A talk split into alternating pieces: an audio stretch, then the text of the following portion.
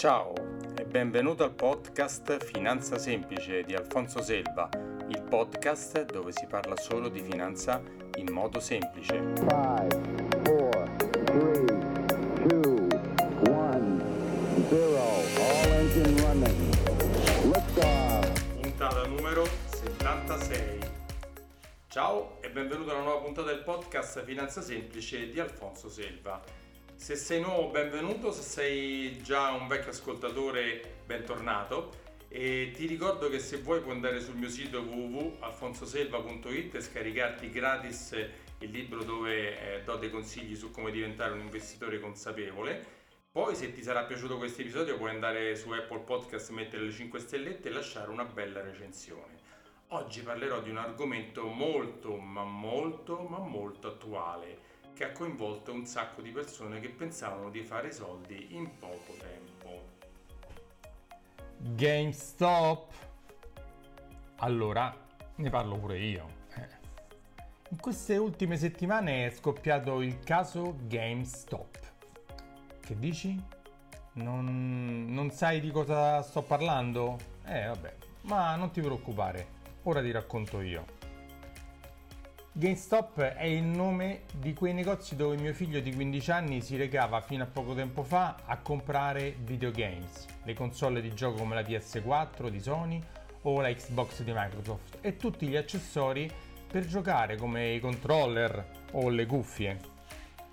Però negli ultimi due anni la società proprietaria di GameStop è andata in difficoltà finanziaria, dato che i negozi sono fisici e invece tutti i giochi ora si comprano online come abbiamo visto ultimamente per tutti quelli che hanno i figli. Ma non solo i giochi, ma anche le console si possono ordinare online su Amazon o su MediaWorld e ricevere a casa senza andare di persona nel centro commerciale o nei negozi in giro. Quindi GameStop sta facendo un po' la fine di Blockbuster. Ti ricordi Blockbuster? Era dove si andava per eh, affittare DVD o CD per vedere i film e poi entro due o tre giorni si dovevano riportare al punto vendita, pena penali. Purtroppo con l'avvento di internet, dello streaming online di fenomeni come Netflix o Sky, il business di Blockbuster è andato in crisi e la società è fallita. Però quindi ora ritorniamo a GameStop e agli altri attori di questa vicenda.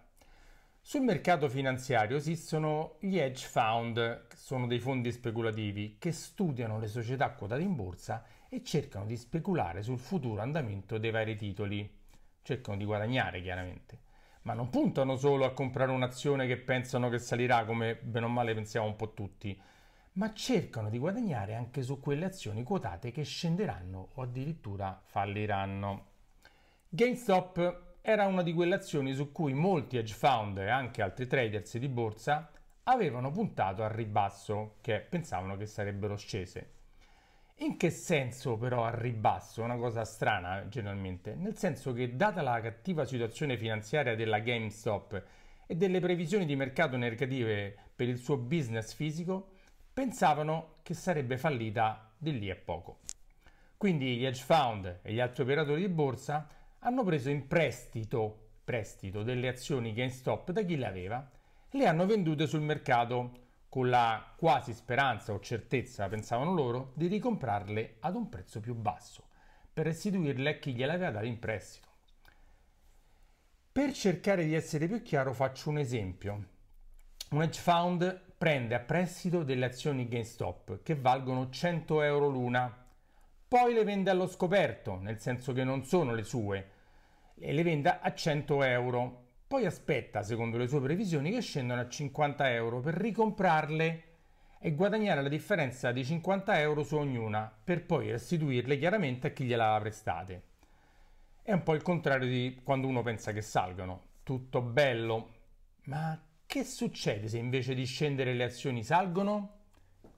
Succede che invece di guadagnare si perde.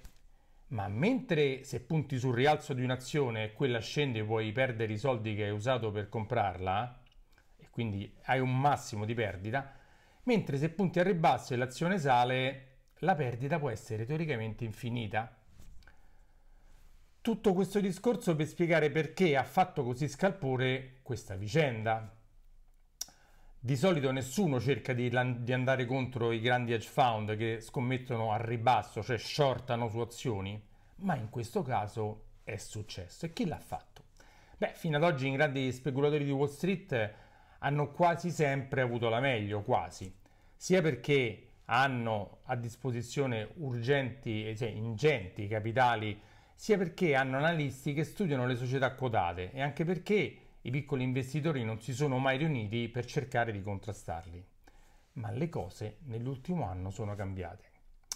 Dopo l'inizio della pandemia le persone hanno molto, molto più tempo per stare davanti al computer e moltissimi hanno iniziato a provare a fare trading in borsa da, da soli a casa col computerino. Inoltre è diffusa la sensazione che i grandi investitori guadagnino sulle spalle dei piccoli e questo ha portato ad una diffusa riprovazione sociale verso di loro, alimentando la voglia di rivincita sociale ed ed economica da parte dei piccoli. Questa voglia di rivincita si è concretizzata con GameStop e con altre iniziative da parte di questi piccoli risparmiatori investitori. Ma come hanno fatto ad andare contro gli hedge fund? Eh, questa è la novità. Esiste un social network tipo Facebook che però è chiamato Reddit, molto usato in America, su cui all'inizio poche e poi sempre più persone hanno iniziato a concentrare ehm, di comprare insieme queste azioni che stop per farle salire di prezzo, per andare contro l'aspettativa degli hedge fund. Questa azione coordinata è stata fatta con diverse motivazioni. La prima è stata quella di guadagnare sull'azione su cui hanno puntato, quindi molto chiara, quella classica. Ma la seconda motivazione è stata quella di mettere in difficoltà, se non di far fallire, gli hedge fund che avevano puntato sulla, sul fallimento di GameStop. E bisogna dire che grazie all'azione coordinata di milioni di, di, piccoli investitori, non centinaia, non migliaia, ma milioni, all'inizio sono riusciti a far salire moltissimo la quotazione dell'azione GameStop da 20 dollari a 347 dollari, con un guadagno sulla carta di quasi il 2000% a far quasi fallire uno degli hedge fund che aveva puntato sul crack dell'azione invece al contrario. Ma oggi l'azione è ritornata a 60 dollari o più giù di lì, facendo perdere moltissimi soldi a quelli che erano entrati poco prima dello scoppio della bolla. Mentre gli hedge fund, l'hedge fund è stato ricapitalizzato con quasi 3 miliardi e mezzo di dollari per tappare questa perdita inflitta da, da questi micro investitori. Ma quali sono le lezioni da apprendere da questa storia? Beh, la prima e la più importante per il mio ruolo di consulente finanziario è che fare il trading online in borsa e puntare sulla singola azione è di solito molto pericoloso e può portare a perdere molti soldi. Nel caso del ribasso, tantissimi. La seconda è che nessuno è sopra le parti, anche se dispone di ingenti capitali, e può perdere una scommessa che sembrava vinta in partenza, quella degli hedge fund. Bisogna anche dire che il fatto però che milioni di persone si siano messe d'accordo su quale azione comprare per farla salire è un reato, è un reato finanziario che tutte le autorità di borsa proibiscono. Infatti i grandi fondi poi hanno protestato con la SEC, che è l'autorità amer- americana che controlla la borsa, un po' la nostra Consob, per questa azione coordinata e sicuramente nelle prossime settimane è probabile che arrivino dei provvedimenti legali contro quelli che hanno, l'hanno iniziata, che hanno preso l'iniziativa e portata avanti.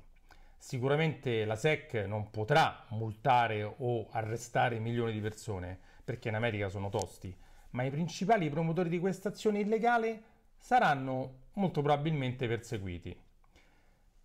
Se hai comprato questa azione sulle voci di borsa e non l'hai venduta in tempo, ora ti stai sicuramente leccando le ferite, ma comunque vendila prima che scenda ancora. L'invito finale è sempre quello di programmare i tuoi investimenti finanziari con l'aiuto di un bravo consulente finanziario che con un'ottica di lungo termine e non di trading online creerà con te un progetto per arrivare a perseguire i tuoi obiettivi di vita. Ciao e ci vediamo alla prossima. E ora un piccolo disclaimer in merito agli argomenti trattati in questa puntata. Ogni informazione o opinione di cui ho parlato è strettamente personale e può essere oggetto di cambiamento senza preavviso. Ogni ascoltatore è libero di controllare e informarsi in merito a crearsi la sua personale opinione riguardo